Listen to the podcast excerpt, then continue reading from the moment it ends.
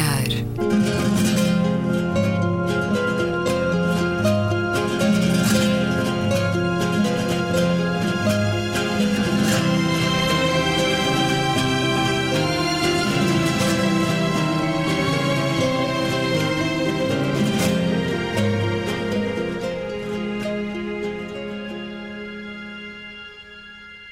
Bem-vindos a um certo olhar. É uma conversa na Antena 2 com Gabriela Canavilhas, Luísa Schmidt, António Araújo e Luís Caetano. Vamos começar com o vosso olhar positivo da semana, olhar arregalado aqui, Luísa Schmidt. O Dia da Europa. A Europa pode ter uh, fragilidades, algumas delas muito evidentes na atualidade, até com os, os nacionalismos e os populismos que por lá despontam. Uh, pode estar minada por alguns vícios e até torpedeada e burocratizada. Eh, mas a ideia de Europa é uma coisa altamente civilizada e humana. Eh, e realmente quem, quem teve a visão de a constituir e quem se esforçou por isso merece o nosso louvor eh, e será uma vergonha e, sobretudo, uma grande perda para todos nós, cidadãos europeus, se não conseguirmos garantir o seu sucesso.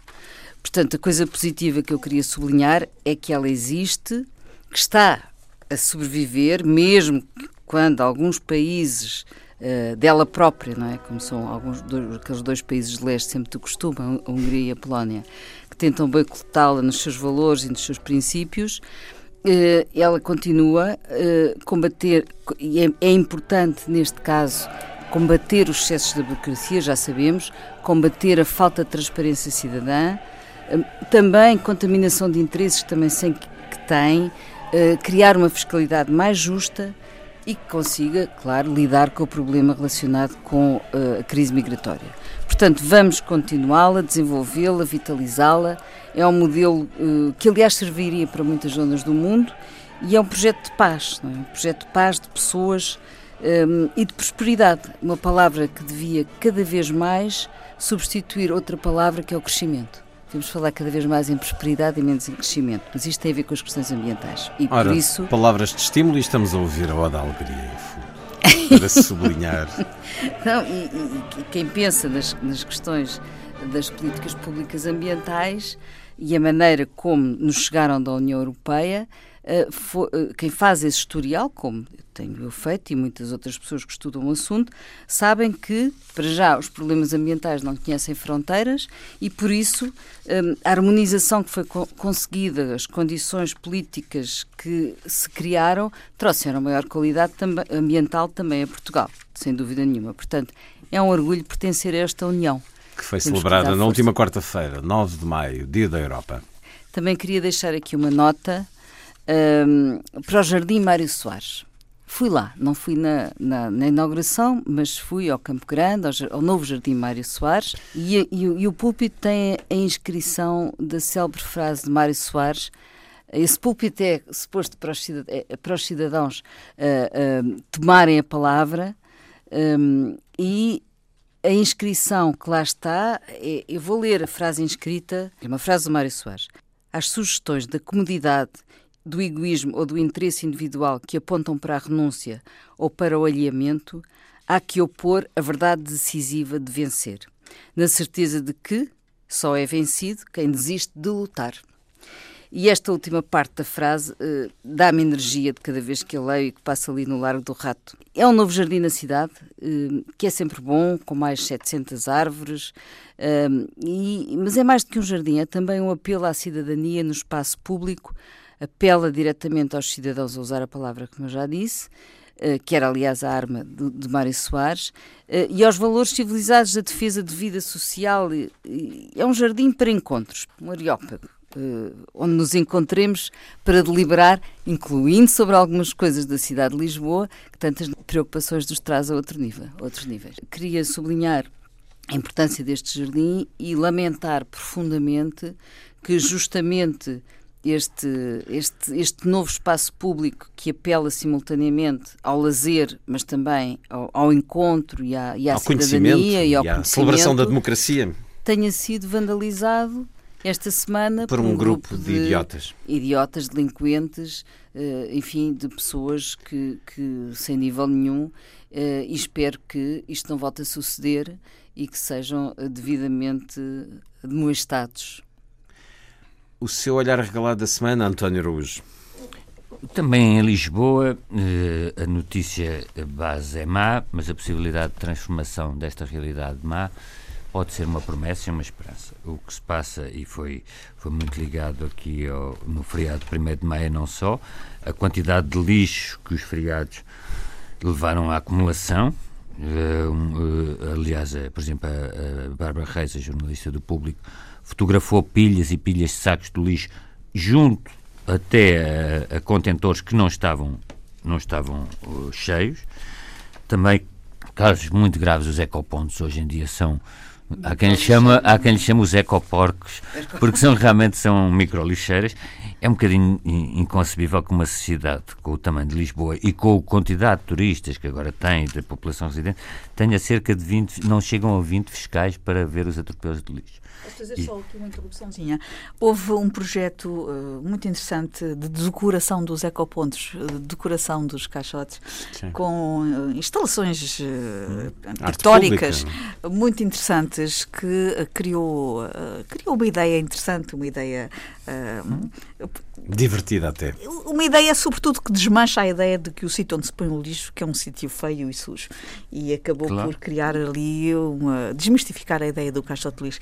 Nesta na nova legislação, que vem desde 2013, 2014, por aí, quem tem a obrigação de tratar dos, dos resíduos urbanos são as freguesias. As freguesias têm que passaram a ter que tratar dos ecopontos, da limpeza urbana, da higiene, tudo isso. E por isso devia haver muito mais empenho das juntas em fazer isso e muito mais pressão dos cidadãos uh, no, e dos municípios no sentido de os, de os uh, obrigar quase a fazer essa tarefa, porque realmente é dissuasor uh, nós vermos determinados ecopontos que são autênticas microlixeiras e que é, é dissuasor da separação dos resíduos, porque as pessoas querem é fugir dali em vez de ter essa prática absolutamente essencial e civilizada que é ir depositar o lixo devidamente separado. Então, mas uh, está a andar-se para trás? Sim, o que é que se está a passar? Em Lisboa, especificamente, uh, tem por, há por um lado essa coisa dos turistas, não é? Que aumentou exponencialmente com o Airbnb, esse tipo de turismo e que depois deixam as coisas assim a torto e direito. E depois, claro. Mas o António referia um, ao turismo até na má impressão que causa, não, não enquanto os agentes mas causadores. o Airbnb em determinadas zonas de Lisboa também tem criado esse aumentado esse Muitíssimo. problema. Há o fluxo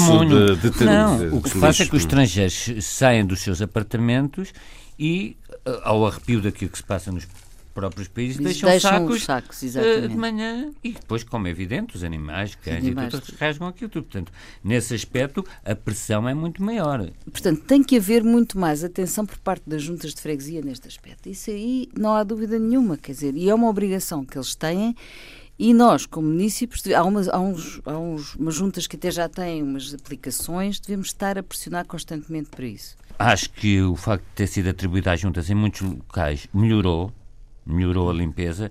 Não, se, não tem talvez um diagnóstico tão severo como a Luísa, mas eh, também houve uma coisa muito positiva, eh, que é o, pela primeira vez já eh, em, em, 2017 a reciclagem, eh, isto é, Lisboa recebe, recebeu mais da Valor Sul por coisas recicladas do que aquilo que tem que pagar à Valor Sul pela, pelo tratamento do lixo. Portanto, isto mostra que houve um, um, saldo positivo na reciclagem e vai ser uh, há, há, uma moção aprovada na Assembleia Municipal no sentido para alterar o regulamento de higiene urbana no sentido de responsabilizar os comerciantes e, sobretudo, os proprietários de restaurantes de certas zonas. Por isso é que o turismo faz isso porque os restaurantes agora têm uma carga muito maior, um movimento muito maior hum. e, portanto, produzem muito mais lixo e os comerciantes têm, os proprietários de restaurantes têm que ser, uh, têm que ser responsabilizados pelo lixo que, que produzam.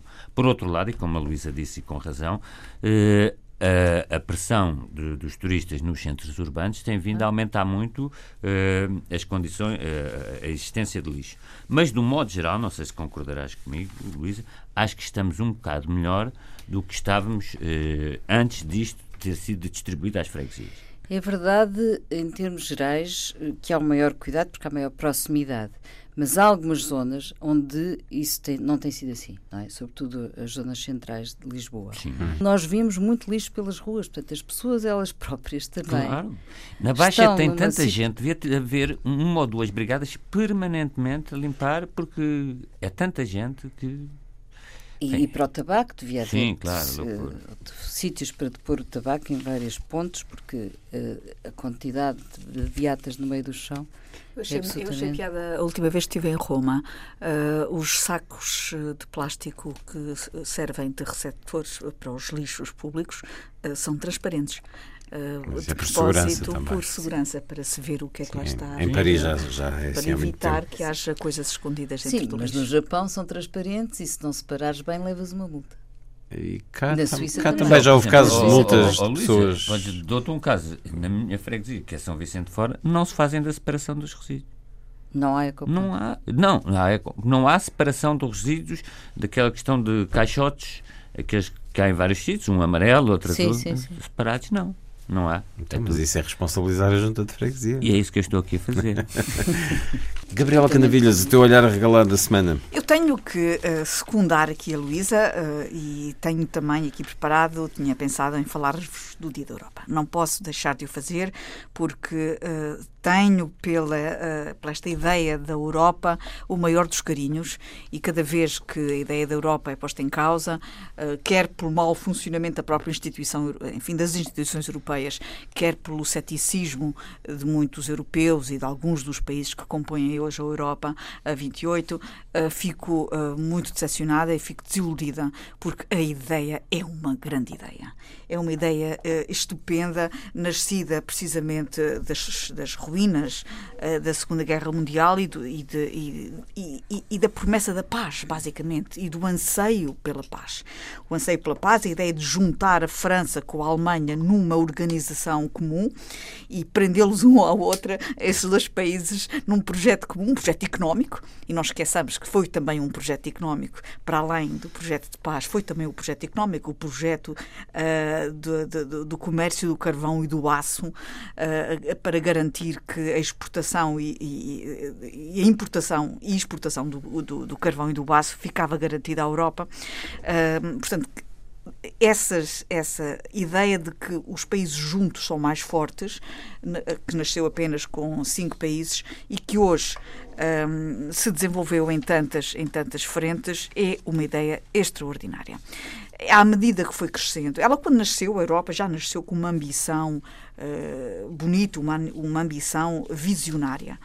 Mas à medida que a, realpolitik se confirma, as dificuldades, enfim, foram sendo, foram-se perfilando e uh, vencidas umas, não vencidas as outras, a verdade é que hoje, apesar de tudo, nós temos um conjunto de benfeitorias uh, neste universo de 500 milhões de, de, de, europeus de que nos podemos orgulhar. E uh, todas as, as, as, referências que possamos fazer a estas conquistas são referências positivas que eu queria aqui sublinhar. Aqui há tempos via um comentário de um jovem que dizia uh, sou europeu com muito gosto, era inglês por acaso. Uh, sou inglês com muito gosto, mas eu acho que as, sou europeu com muito gosto, mas eu acho que a Rainer fez mais pela, pela integração da Europa do que as instituições europeias. Isto é, é a facilidade da, da e, e, não, e tornar isso, o custo mais barato das sim, viagens. Ele... Não, mas por causa do projeto Erasmus, que foi claro. grande, oh, Luísa, mas eu percebo que um jovem já, se já, sinta muito motivado. Para a semana sorteamos viagens que a Ryanair nos vai oferecer. Mais, a coisa mais importante aliás, para um jovem é poder eh, meter-se num avião ou num, num, num, comboio e viajar pela Europa sem grandes custos, não é? E isso é que é verdadeiramente integrar-se. Integrar-se. É a ideia de que as fronteiras não são uma fronteira e que o dinheiro não é impedimento para fazer parte do, do, do, de um espaço geográfico maior.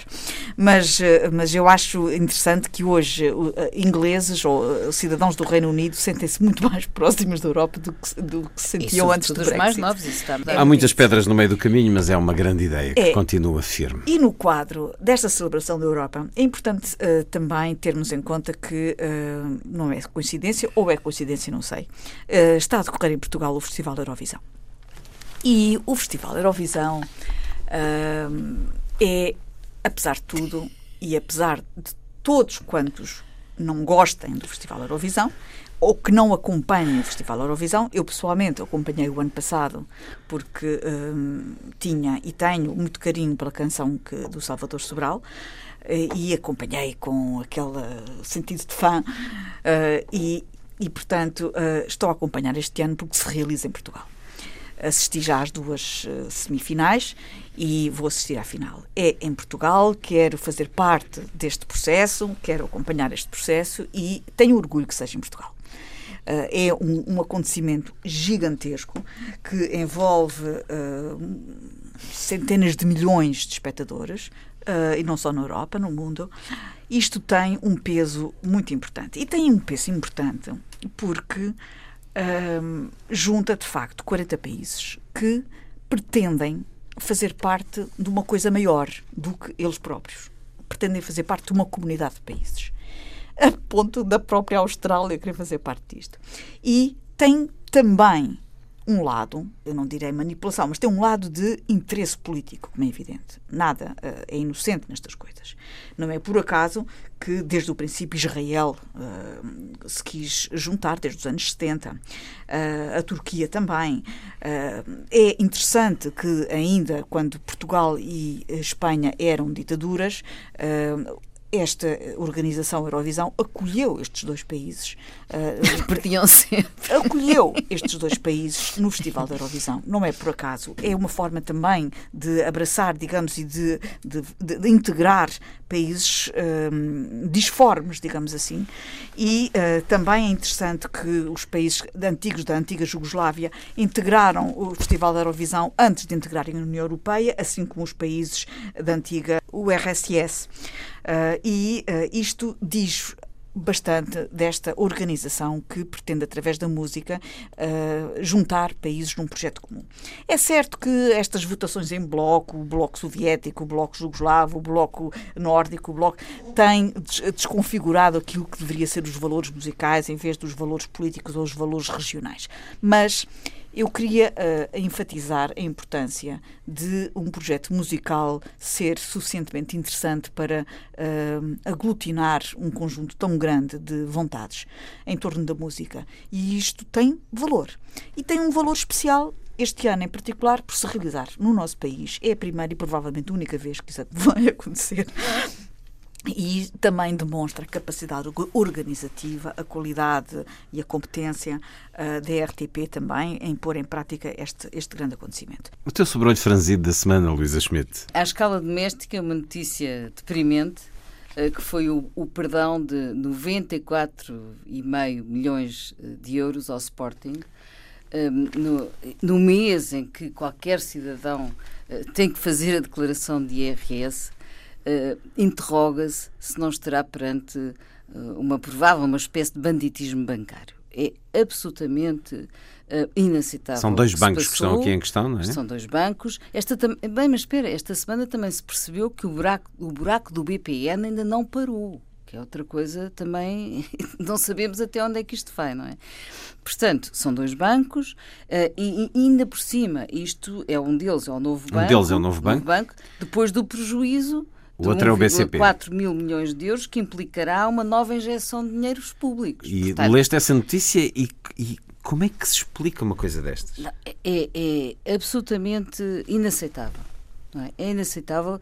Qual é o cidadão que pode ir dizer este mês, olha, não perdoem-me, não pago o IRS? Ou ir ao banco e dizer, hum, não, posso, não posso pagar, portanto tenho que perdoar. Portanto, é revoltante. Uh, isto torna e não há um papel do quase... Banco de Portugal e do Sim. Ministério das Finanças nisto? Eu não ouço ninguém. É essa a grande questão também, porque em última instância isto é um insulto à democracia e às instituições responsáveis e não vejo nenhuma instituição responsável vir reagir a isto. É que não falamos vi... aqui do Sporting, mas podemos nada... falar das dívidas das empresas de Luís Filipe Vieira Sim. ou de outros devedores. Mas nada a dizer sobre isto por parte das instituições Já há um abaixo-assinado que juntou mais de 5, já juntou 6 mil assinaturas. Um, isso não deve já, ser bem espera, assim. espera, podemos até isso perceber... não pode ser só assim, não pode. Podemos, houve. Não pode. Não pode? Há então que espera, uma, então explica Uma questão de troca de ações que, que o próprio banco não quer, nós não se podemos, interessa. Houve, mas até isso, nós podemos até perceber que se não pagarem pode ser pior, podemos, pode haver uma explicação para isso. Mas para não ficarmos todos com a convicção que este país está a ser apenas vítima dessa tal espécie de banditismo bancário, então venham explicar. Venham dizer, venham, venham falar-nos sobre o assunto e explicar porque é que isto aconteceu. E isso ainda não vi nenhuma instituição fazer. Até posso aceitar que isso aconteça, mas explica-nos. Explica Concordo totalmente com a Luísa. Eu acho que é gravíssimo se isto vier, se for verdade, mas mais grave do que isso, porque isso pode ter, como diz a Luísa, até explicações financeiras e de gestão do é, banco, é, etc. É um escândalo de tal maneira grande 90, que eu a estamos a falar com 90 milhões. No próprio dia, o, os bancos envolvidos tinham que fazer uma comunicação até para os seus acionistas, para os seus depositantes, para o próprio Estado, que depois vai ter que injetar capital ou não no novo banco, e as entidades reguladoras e o Banco de Portugal também deviam pronunciar-se.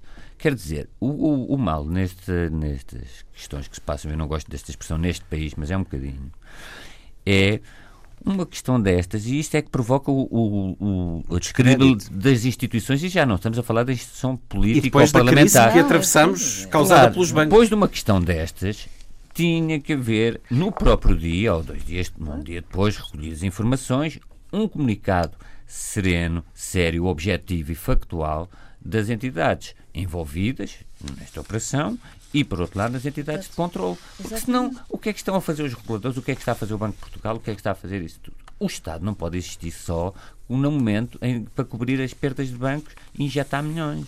E que é dinheiro nosso. Claro, os, e, e, portanto há aqui uma responsabilidade de todo, não só dos envolvidos, por isso é que eu digo que o Sporting ou outro clube qualquer esteja assim, está a zelar pelos seus interesses. Mas acho que nós, portugueses, devemos zelar mais pelos nossos interesses e ser mais exigentes para com as nossas instituições, sobretudo quando elas não explicam. É isso que eu acho. Expliquem-nos o que é que isto é até, este Gabriel, facto. isto até pode ser eh, completamente linear e transparente do ponto de vista e até podemos aplaudir a decisão de gestão, etc. Se for o caso. Mas na, aqui não funciona em dúbio para o réu, porque não estamos num processo criminal onde talvez devêssemos estar. O que eu quero dizer é, aqui o silêncio corre a desfavor das entidades envolvidas e elas têm uma obrigação de explicar isto às pessoas, não apenas aos depositantes e aos acionistas desses bancos, mas também aos contribuintes, porque mais cedo ou mais tarde eles é que são, digamos, o last resort, o, o, o são os últimos Aquela guardião. portuguesa, o povo é que paga. Pois. Mais algum? Sim, tinha aqui mais uma outra questão de âmbito completamente diferente. Um estudo nas Nações Unidas uh, demonstrou, e foi publicado, uh, a gravidade uh, que têm os impactos da produção intensiva de bovinos e apela às populações ocidentais, sobretudo às europeias, não é? Porque os americanos têm uns hábitos mais enraizados, para consumirem menos carne vermelha. Falam até num termo que passa a existir, que é os demívoros ou demitarianos. Portanto, os, aqueles que eh, eh, cortam, reduzem o consumo de carne vermelha, Uh, preferir a carne branca, de cabra, ovelha, galinhas, uh, porque é muito menos uh, intrusiva e, e, e, no fundo, não é só uma questão de saúde, é, é sobretudo a questão do equilíbrio ambiental, da justiça social e da própria racionalidade económica, porque as práticas, portanto, as formas atuais de produção destes animais têm enormes impactos negativos na destruição uh, do mundo natural, da floresta, por exemplo, a floresta amazónica, a floresta tropical, o abate das florestas tem a ver com isto. Depois, na, na utilização intensiva de fertilizantes, pesticidas, herbicidas que impactam nas águas, no ar, nos solos, na saúde. Uh, e, por exemplo, uma, uma, coisa que eles referem muito explicitamente é a poluição do mar e a criação de zonas mortas nos oceanos por causa disto. No outro dia falámos aqui do impacto dos, pesticidas, por exemplo, nos corais da Austrália. E, e por isso uh, é, é importante, é difícil desta esta mensagem passar, mas é cada vez mais importante as pessoas pensarem que têm que reduzir este consumo de carne, porque são os consumidores que depois determinam o excesso de produção. Uh, vão à net, vão à internet, vão ao YouTube e vejam um, um filme chamado Cowspiration. É verdade o que lá diz e é mais verdade ainda desde que este estudo se, se tornou público esta semana. António Araújo, sobrou-lhe franzido aqui nos últimos dias. Já que a Gabriela falou do festival, e eu, eu saúdo muito a, presença em Portugal Julia Samoilova, que foi a, a, a, cantora que representa a Rússia na segunda semifinal do Festival Eurovisão. Mas ela, para além do mais, esteve a desfilar na Alameda Afonso Henriques, no desfile do Regimento Imortal, promovido pela Associação Yuri Gagarin, e tiveram cerca de 1.500, 1.200 pessoas, algumas poucos jovens, a, a, a, celebrar, e isso acho muito bem, a memória dos soldados da União Soviética. É pena ter sido só desses soldados, poderiam ter sido de outros, mas há alguns, pelas imagens, que penso que são contemporâneos desse período trágico da nossa história. Agora, isto coincide com a, uh, o quarto mandato presidencial de Vladimir Putin, em que, como sabe, houve uma, um esmagamento da oposição, o próprio uh, candidato presidencial alternativo esteve. Uh, foi preso, creio eu, que chegou a ser preso. E já convidou e, Medvedev para primeiro-ministro. Medvedev, é, porque ele em 2024 não, não poderá continuar, mas na cerimónia lá esteve Steven Seagal, outra grande estrela do Festival Eurovisão ou de outros tipos de festivais, e Gerhard Schröder, outra grande, enorme estrela do cinema eh, de autor europeu. Durão Barroso não esteve? Não, penso que não, porque aqui, não sei, mas aqui acho que não, não estava. Agora, notícias mais preocupantes, a situação em Itália, o facto dos dois partidos, do Cinco Estrelas e da Liga, terem rejeitado o plano de Mattarella, eh, para além de mais, quer dizer, que isto é uma desconsideração ao Presidente, isto, mas é a primeira vez, como disse aliás o Presidente Mattarella, que era que na história da República há uma legislatura que acaba sem sequer ter começado, o que é uma coisa um bocadinho estranha, e que iríamos ter eleições já sabia. O problema era se era ou não aceitável por, por parte destes dois partidos o, o, a solução de consenso, de garantia até dezembro de um governo, vá lá, de serenidade. E estes dois partidos não o quiseram, portanto, vamos ter eleições a breve trecho, uh, possivelmente antes de, de, do verão, e também, muito possivelmente, as eleições vão ser inconclusivas. Agora, o que eu não sei, eu, eu, o Sérgio Mattarella é um homem de grande fibra, como sabe, até um irmão dele, se calhar falamos hoje aqui, um irmão dele foi assassinado pela Cosa Nostra.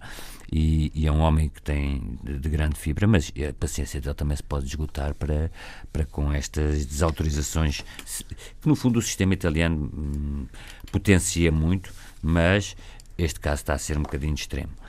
Por outro lado, também e ligando aquilo que a Luísa falou na, na nos, no ascensão de algumas eh, na Polónia e na Hungria de algum antissemitismo, chegam notícias preocupantes, uma vez os, os trabalhadores eh, do, dos campos de Auschwitz, portanto os historiadores que lá estão a fazer viagem, têm, estão a ser alvos cada vez mais de estão a ser alvo de intimidações e, e mesmo o próprio memorial tem sido alvo de várias eh, de várias eh, notícias falsas e as ameaças estão a crescer com a lei que criminaliza a expressão campos de extermínio polaco.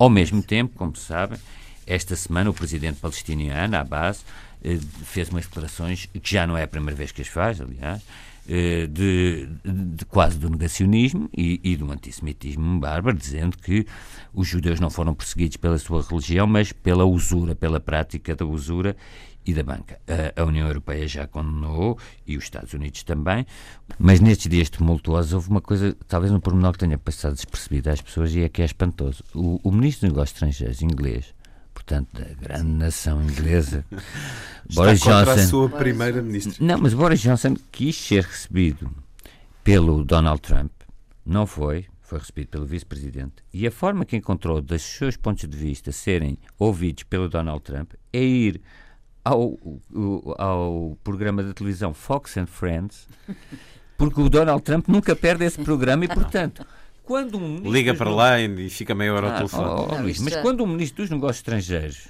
já não, eh, que até é um biógrafo de Churchill, um ministro dos Negócios Estrangeiros, biógrafo de Churchill, para ser ouvido pelo presidente dos Estados Unidos, vai a um programa de televisão num canal que nós sabemos qual é é um programa de, de, do início da noite ou de, da hora de jantar, ou um programa noturno que é Fox and Friends. Por acaso acho que é matinal. Ao matinal, pronto, peço desculpa, isto mostra a minha ignorância em matéria de Fox and não Friends. vês.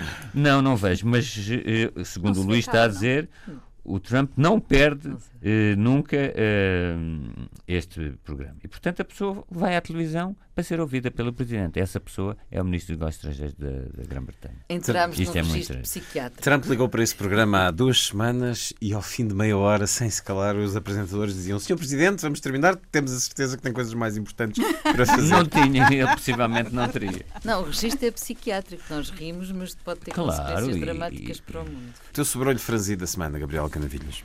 Bom, achei muito interessante que um dos bairros hum, de Berlim, eh, considerado um bairro cool de Berlim, eh, resolveu, da antiga Berlim Ocidental, eh, resolveu reagir com os dois pés à instalação da Google nesse local. Uma, enfim, uma, uma grande instalação da Google nesse bairro e, eh, esse, hum, e essa reação dos habitantes, o bairro chama-se Kreuzberg, a reação foi bastante eh, impactante. Não querem este novo campus desta empresa porque, por várias razões, não querem alterar o seu modo de vida e, sobretudo, também não querem o aumento exponencial das rendas eh, no bairro. Eh, Está estimado que eh, as rendas nessa, nessa área de, de Berlim subiram 70% nos últimos 10 anos e querem manter o tipo de vida que têm nesse bairro. E então, eh, todos os movimentos eh, que têm surgido no bairro são, em tudo, contrários eh, àquilo que nós nos habituamos a ver, nomeadamente aqui em Portugal, relativamente à necessidade que nós temos de atrair este tipo de empresas para o nosso país e, nomeadamente, para, para, para Oeiras. E lembrei-me de. Estás a falar da Alemanha, não é? eh, exatamente. Berlim. A Alemanha. Pois. Mas- Tem menos necessidade de atrair. Pois, menos necessidade e talvez, e talvez também uma cidadania mais ativa e, sobretudo, uma, uma capacidade de reagir. Eh, Por um lado, nós precisamos de eh, investimento, precisamos de grandes empresas em Portugal e tudo isso. Mas este, esta capacidade de ver mais longe que eh, outros, outras eh, cidades, outros bairros eh, já viram, já passaram por lá e já viram as consequências. Hoje conseguem ter reações que impedem o replicar de circunstâncias negativas, nós ainda não temos. E aquilo que vai acontecer e que está a acontecer e que nós ansiamos tanto que aconteça sem sabermos as consequências, vai nos acontecer em Oeiras, naturalmente. Uh, vai acontecer em outros bairros que uh, irão receber outro tipo de, de enfim, de, de empresas com esta tipologia e aos poucos vamos descaracterizando também o nosso país. Mas achei uh, curioso e uh, o meu olhar, o meu sobrolho uh, franzido é para esta nossa capacidade de nos abrirmos sempre com tanta, com tanta fome, digamos assim, a este tipo de, de empresas Mas e às isso vezes tem a ver com circunstâncias às vezes nos económicas. Da mesma maneira que esquecermos- vendemos as nossas empresas, as nossas joias da coroa. às vezes nos esquecermos das consequências disso. que isso pode ter. Outro aspecto, é? outro aspecto que eu gostava aqui de chamar a atenção, que eu achei muita graça, é um congresso de nutricionistas, o sétimo congresso de nutrição e alimentação, organizado para a Associação Portuguesa de Nutrição, ah, que decorre esta semana e que Em paralelo ah, com o festival. Exatamente. E que tem patrocinadores, como tem que ter normalmente, e os patrocinadores são só empresas importantíssimas de fast food, nomeadamente a Coca-Cola Company Isto depois da Ryanair vamos ter. e a McDonald's. Isto é um- o confronto total entre eh, o que são os princípios e a grande defesa de todos, enfim, de- Saúde pública. da saúde pública, que os nutricionistas naturalmente vão debater neste Congresso, eh, em, em confronto com business eh, dos, eh, daqueles que estão a suportar o próprio Congresso. Por um lado, não deixa de ter sua graça.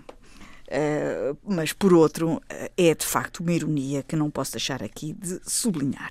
Há quem diga até que Uh, os congressistas saem de lá e vão sair de lá com as prendas e com malas cheias de uh, sopas instantâneas, iogurtes, refrigerantes, gelados e, e, e brindes uh, deste tipo. Seja como for, um sobrolho franzido, porque ao menos fossem buscar, enfim, coisas tipo patrocinadores como o Celeiro e outras coisas desse género, outras, outras marcas desse, desse, desse tipo. O que diz a Gabriela vinha hoje no público que, que as pessoas trazem, uh, abastecem-se como se fosse uma feira. Não, isso é prova primeiro. Nutrição. Isto prova que os nutricionistas também precisam de comer e gostam de comer e gostam de comer caro. Porque, aliás, nesta notícia havia uma declaração, acho que da Presidente da, ou, ou da responsável por esse Congresso, se não houvesse estes patrocínios não se realizava o Congresso. Pois, então, por exemplo, eh, um congresso sobre o câncer no pulmão, se não tivesse o patrocínio da tabaqueira da, Marlboro, não se podia aqui, realizar. É um bocadinho estranho. Há aqui uma contradição de base. Mas ligando a uma coisa que a Luísa há pouco falou do, da produção de bovinos, há um livro que eu acho que ainda é muito atual, que é um livro do Schlussel, que é O Império do Fast Food. Exatamente. E que deu a Luísa, eu não quero, recomendaste um, um, um filme e, e, há um excelente comentário sobre isso, sobre o, mas é mais sobre a indústria agroalimentar americana, não tanto uma crítica. Aliás, aí está a Europa, porque o Schlesser, da, da altura, diz eu na Europa não tenho problemas em comer hambúrgueres do ponto de vista do controle de qualidade, enquanto a indústria Sim. agroalimentar dos Estados Unidos é, é, é uma selva. É, agora, aqui vamos ver se as coisas melhoram ainda mais na Europa, graças a este congresso de nutricionistas nutridos.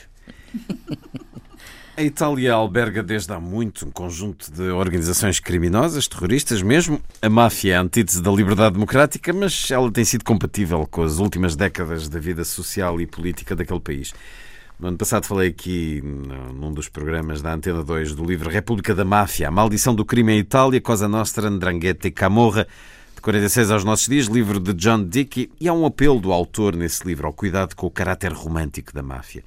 As representações da honra, da família, de alguma justiça pelas próprias mãos, todo um imaginário mediterrâneo, estereótipos que em muitos casos correspondem a alguma realidade, mas que implicam a submissão e a prática de violência extrema.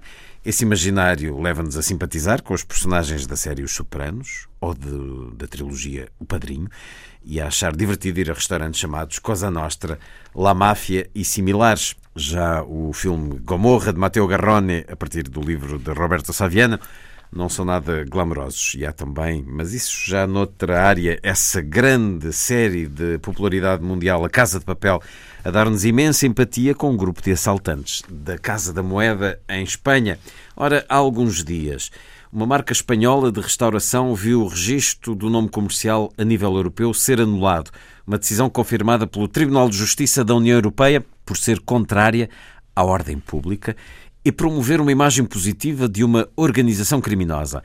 Chama-se esta cadeia de restaurantes La Máfia se sienta à la mesa tem mais de 40 estabelecimentos em toda a Espanha e já teve um franchise em Portugal, em Matosinhos. Esta anulação no registro europeu não se estende ao nacional, são dois registros distintos e a marca espanhola já disse que não vai mudar o nome. Planeia expandir mais restaurantes ainda este ano. O processo começou em 2015 com uma queixa da República de Itália no Instituto da União Europeia da Propriedade Intelectual, organismo que procedeu à anulação da marca. Gostava de vos perguntar sobre sobre esta decisão, sobre este caso em concreto, esta cadeia de restaurantes, La Máfia se senta à mesa, mas também sobre a empatia que criamos com representações de um mal específico, a máfia no cinema, na literatura, na vida cotidiana. A banalização do mal, António Araújo, passa também por aqui? Bem, eu acho que a expressão banalização do mal, ou banalidade do mal da Ana Arendt está também ela própria muito trivializada, não, não me leva mal. Mas por isso lhe perguntei se passa também por não, aqui. Eu acho que aqui é preciso distinguir uma coisa.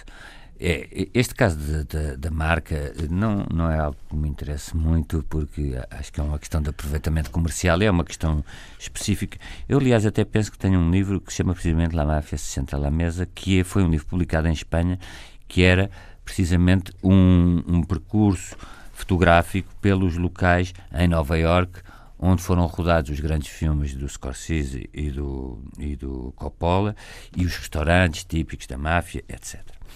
Agora, é preciso distinguir aqui várias coisas, eh, que é uma visão glamorizada que disse, e com razão, de uma remetendo aquela criminalidade para os para aquele ambiente de defesa e honra, honra e vergonha, até, honra e vergonha das sociedades mediterrânicas e, portanto, há aqueles códigos ancestrais e como se isso apagasse. E depois há uma versão já mais da máfia nos tempos mais contemporâneos, tráfico de droga e grandes, eh, e grandes eh, redes criminosas, que é o que faz o Saviano.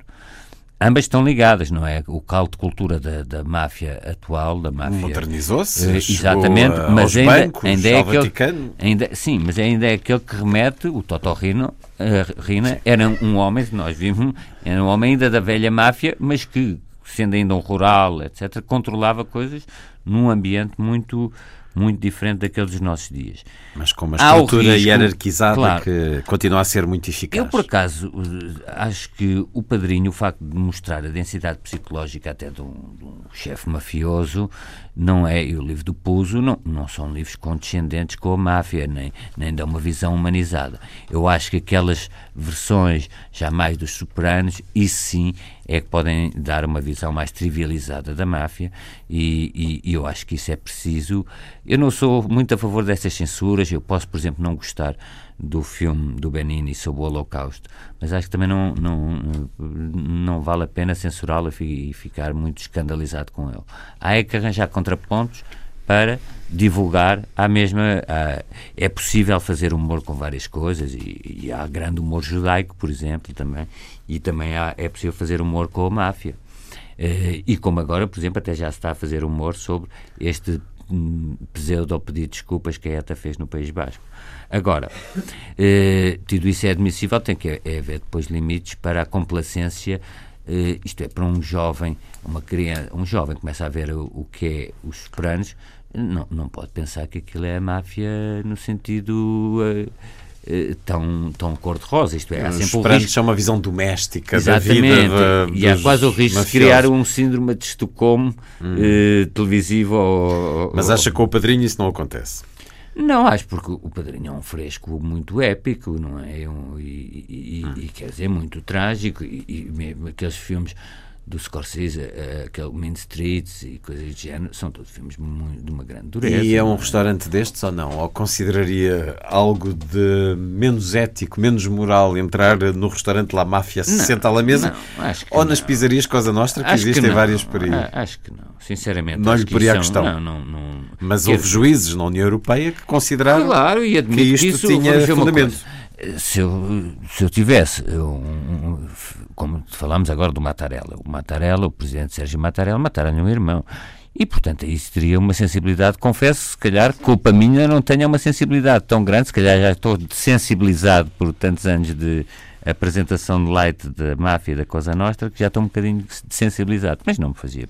Os juízes não. da União Europeia escreveram que esta marca é suscetível de chocar ou ofender não apenas as vítimas, dessa organização criminosa e as suas famílias, mas também qualquer pessoa no território da União que seja confrontado com ela. O teu olhar sobre isto, Gabriela Canavilhas? Eu estava a pensar que nunca vimos, eh, nem lemos, nem lemos eh, nenhum tipo de, de, de história eh, que associasse por exemplo, uma comunidade nazi ou neonazis ou skinheads que tivessem uh, comportamentos ou que tivessem ou que abordassem personalidades tridimensionais onde pudéssemos ver uh, também lados simpáticos, quer dizer... É, um, temos, temos casos tenho, no cinema, até séries de televisão, que já não, aqui falámos até neste programa. Eu não tenho essa experiência. Uh, portanto, há uma tendência para ir buscar uh, a gente da Itália, meridionais, do Sul, uh, com uma certa vontade, uma certa tendência para a alegria, para, para enfim, como são os italianos, este tipo de, de capacidade de sedução. Uh, malgrado tar, terem as ligações ao mundo do crime. Uh, razão pela qual uh, os mafiosos têm aquele lado, entre aspas, simpático. Mas isto não se passa em Itália, isto passa-se em Espanha. Portanto, é uma visão exterior que pega num certo glamour estereotipado. Estamos a falar... Destes restaurantes, La Máfia se senta à mesa. agora, eu acho que, respondendo, respondendo um pouco a esta questão de porque é que uh, há um, pode haver um certo apelo de simpatia por uh, certas personagens que desenvolve uma atividade criminosa. Quando ela tem esse tal contexto tridimensional que, pelo qual uh, conseguem uh, ligar-se às pessoas.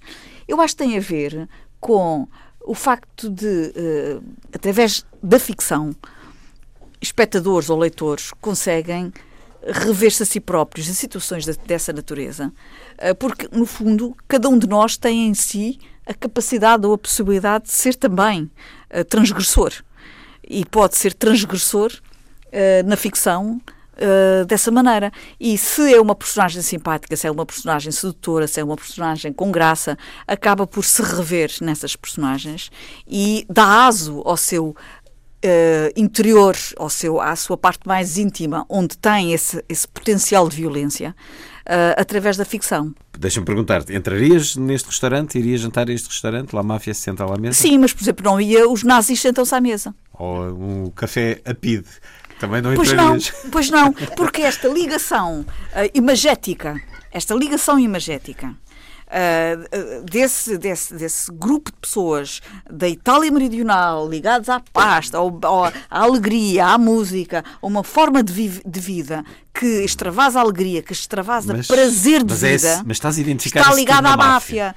Enquanto... Mas a máfia é também os juízes assassinados eu na, na autostrada. Eu sei, mas há esta conotação com alegria de vida que uh, gente ligada aos skinheads, ligada aos nazis e assim, e ao PID, aos, aos estruturadores, é gente que não tem esta ligação e que, com quem eu acho que era impossível eu sentir qualquer tipo de empatia. E porque a ficção se encarregou de derrubar esses muros de, eh, impenetráveis de ligação das pessoas com esse mundo do crime. A ficção se encarregou de derrubar esses muros, criando esses, esses buracos uh, por onde uh, uh, a ligação afetiva se esgueirou. Nos dirigentes nazis há, há, algumas posições da sua intimidade. De vez em quando, por exemplo, a Vanessa Lapa tem aquele filme documentário sobre o Himmler. Mas paradoxalmente, conhecer o seu lado humano hum, torna-os ainda mais horríveis que saber que os, dirigentes dos campos depois iam para casa eh, tocar violino uh, e etc. ler poesia, e ler poesia, isso ainda, ainda os torna mais horríveis. É um, em vez de a humanização, porquê? Porque estamos confrontados com o mal, com um mal radical. E há uma coisa, por exemplo, muitas, por exemplo, o Chomsky quando criticava os lamentos pelas mortes no 11 de setembro e dizia também estão a morrer noutros lados do país, no, do, do, do mundo. Ele não percebe que as nossas capacidades de sofrimento funcionam por círculos concêntricos de, de proximidade. Claro. De, como o jornalismo, por e, exemplo, funciona assim. Como é evidente, um desastre ferroviário na Índia com 50 mortes nem sequer chega às redações claro. dos jornais. E, portanto, nós, se calhar, em relação à Itália, eh, dentro deste ciclo temos muito distante o que é o horror de viver na Sicília e nessas ameaças. O que recebemos aqui, porque nós funcionamos através da mediação eh, que é feita, claro, o que recebemos claro. aqui Dos remete sempre. E das obras criativas, claro, remete sempre para algo que está instalado numa cultura que, que, que se deve, que é uma cultura de, de honra, que eles, apesar de tudo, são homens honrados e, e muito religiosos e etc, etc, etc. Luísa, Luísa Schmidt, o teu olhar. Bem, há aqui várias coisas que se podem dizer.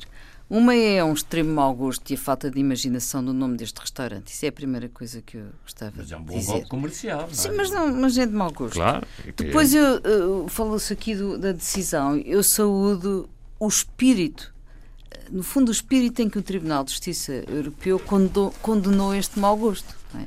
Porque um, é o espírito, não é uma decisão, portanto, mas o espírito em que o fez, de não deixar passar em branco, o facto de, a rir, a rir, se branquearem coisas que são gravíssimas. E, e é gravíssimo a existência da máfia na Europa, não é? Cada, quer dizer, de facto, cada vez que nós pronunciamos a palavra máfia, estamos a falar de um bando de criminosos. A, a, máfia é um cancro na Europa. E, portanto, e nos Estados Unidos e no que, mundo. Que a Europa, sim, mas que a Europa traz dentro de si muito fortemente. Portanto, é, é, é, acho que este, esta atitude do Tribunal foi, foi, certa. Por outro lado, também não posso deixar de. de, de há uma série de marcas que usam hum, coisas feitas à volta de nomes, Al Capones, portanto, até há modas sobre isto, não é? Portanto, eu também, eh, como o António disse. Hum, não, não, acho que a proibição não, não, não, não, é, não é uma boa solução.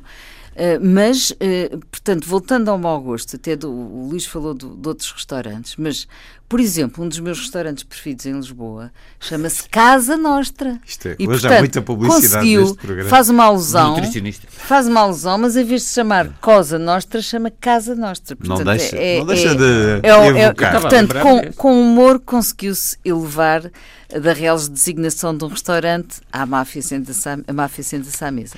Portanto, hum, também acho que há qualquer coisa de ridículo em proibir o nome de restaurante. E a expressão máfia já está muito e... desligada do contexto. Fala-se muitas máfias disto, aquilo. Sim, mas está bem. Mas, mas, mas uh, é importante, de qualquer maneira, pode-se brincar com tudo mas desde que a brincadeira não liquide a coisa negativa que está a servir de motivo à brincadeira. Sim, é isso claro, que eu acho. Mas pensa, Portanto, o mais importante... assim, a máfia dos bancos é uma coisa, mas se disseres assim, os nazis do, do Sim, novo dizes, banco... Isso é verdade, o que vocês disseram tem todo sentido nesse sentido da, da, da conotação da palavra. o mais importante, de qualquer maneira, é importante falar disso e é importante usar esse mau gosto para promover valores contrários, como também já foi aqui dito. Por isso, o Tribunal, sem proibir, chamou a atenção para uma coisa eh, que, que, para que nós não esqueçamos também esse, essa dimensão grave do que é a máfia no país, no, na Europa e no mundo. Para que não banalizemos o mal. Vamos às vossas sugestões, Gabriela Canavilhas. Pois eu tenho, me encarrego aqui de falar-vos dos vários festivais uh, que vão nascendo um pouco por todo o país, assinalando que uh, o país não é só Lisboa e Porto. Uh, e esta semana começa o Festival de Mafra. Festival de Música de Mafra, que tem o nome de Felipe de Souza, o compositor Felipe de Souza, que eh, foi um residente no Conselho de Mafra.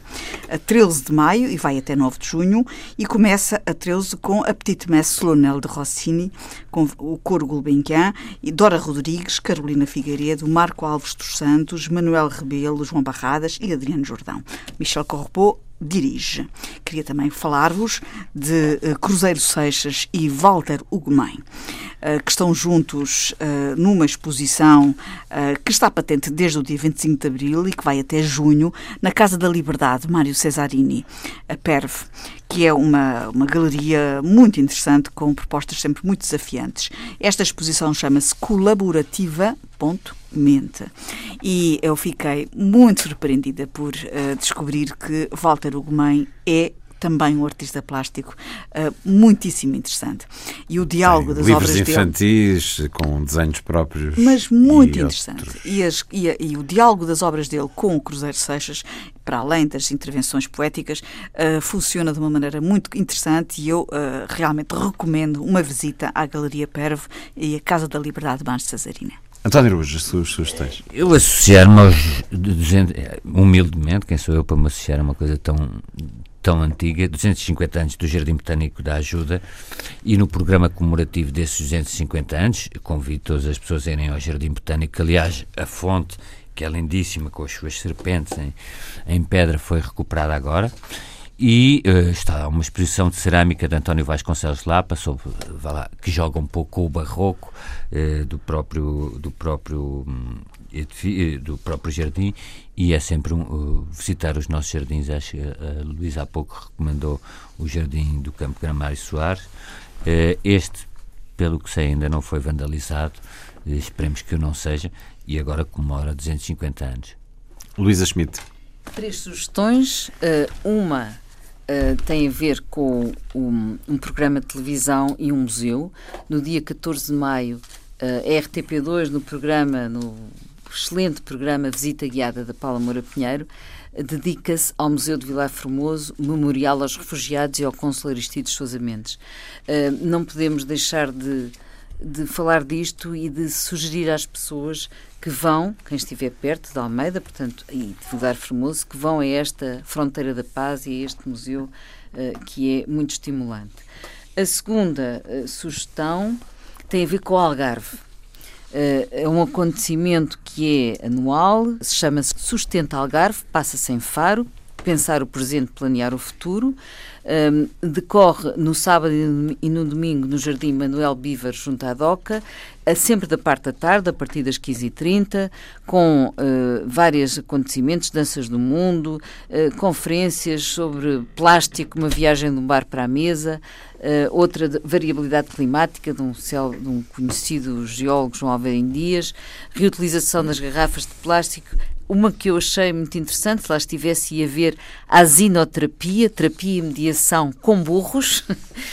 E depois, finalmente, uh, em Leiria, no dia 16 de maio, portanto, desta semana, é o Dia Nacional dos Cientistas e, e recomendo uma conferência das nove e meia, começa às nove e meia no Teatro José Lúcio, que é dedicada ao legado de José Mariano Gago, que terá lugar na data justamente da celebração do seu nascimento, e esta conferência, Os Caminhos do Conhecimento, tem eh, várias pessoas, desde Rosália Vargas, uh, presidente de Ciência Viva, até uh, Alexandre Quintanilha, o próprio ministro da Ciência, e muitas pessoas irão falar uh, sobre este tema do conhecimento para um futuro comum, homenageando José Mariano Gago, que é sempre uma figura que nos faz falta. Contribuindo ou não para uma mitologia da máfia, terminamos com a música de L'Onorata Società, música tradicional sobre as histórias da Ndrangheta, máfia calabresa, um projeto que há alguns anos se fez trilogia em disco com músicas tradicionais. É assim que hoje acabamos este Um Certo Olhar, uma conversa com Luísa Schmidt, Gabriela Canavilhas, António Araújo e Luís Caetano. A si, os desejos de uma excelente semana. Levatevi cappello, o gente stu paesi, che passo picciottello i sangu calabrisi. Persona del rispetto, d'onore e d'omertà, levatevi cappello, che appartiene alla società.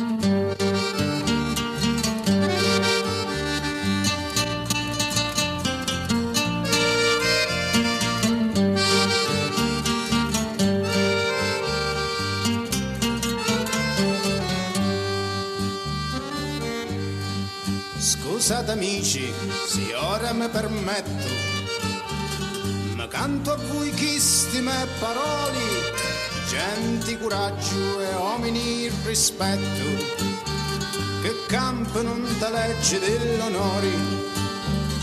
Voi siete li pinasci da marscianza, a menze più valenti malandrini, che da sbirraia da una distanza sangue d'onore riscorrente vini. Andrangheta una legge di rispetto, una legge fatta e regoli d'onori. Se tu sei degno e sei senza difetto, hai tanti amici che ti offrono cori. Da sta famiglia sei lo benvenuto sì, sempre fedeli all'umirtà, ma è meglio mi prepari lo tambuto, senta lo cuore parti a falsità.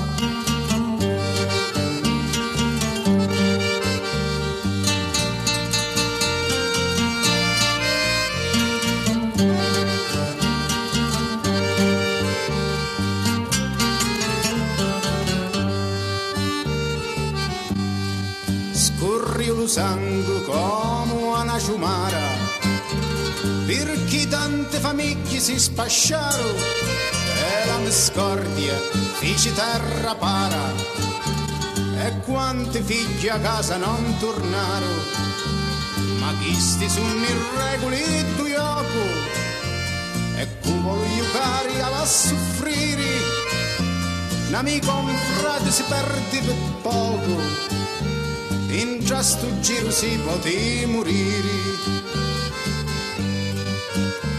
Andrangheta una legge di rispetto, una legge fatta in regoli d'onori. Se tu sei degno e sei senza difetto, hai tanti amici che ti offrono cori. Da sta famiglia si lo benvenuto se sei sempre fedeli all'umertà, ma è meglio mi prepari un totambutu, sentare un cuore forte a falsità.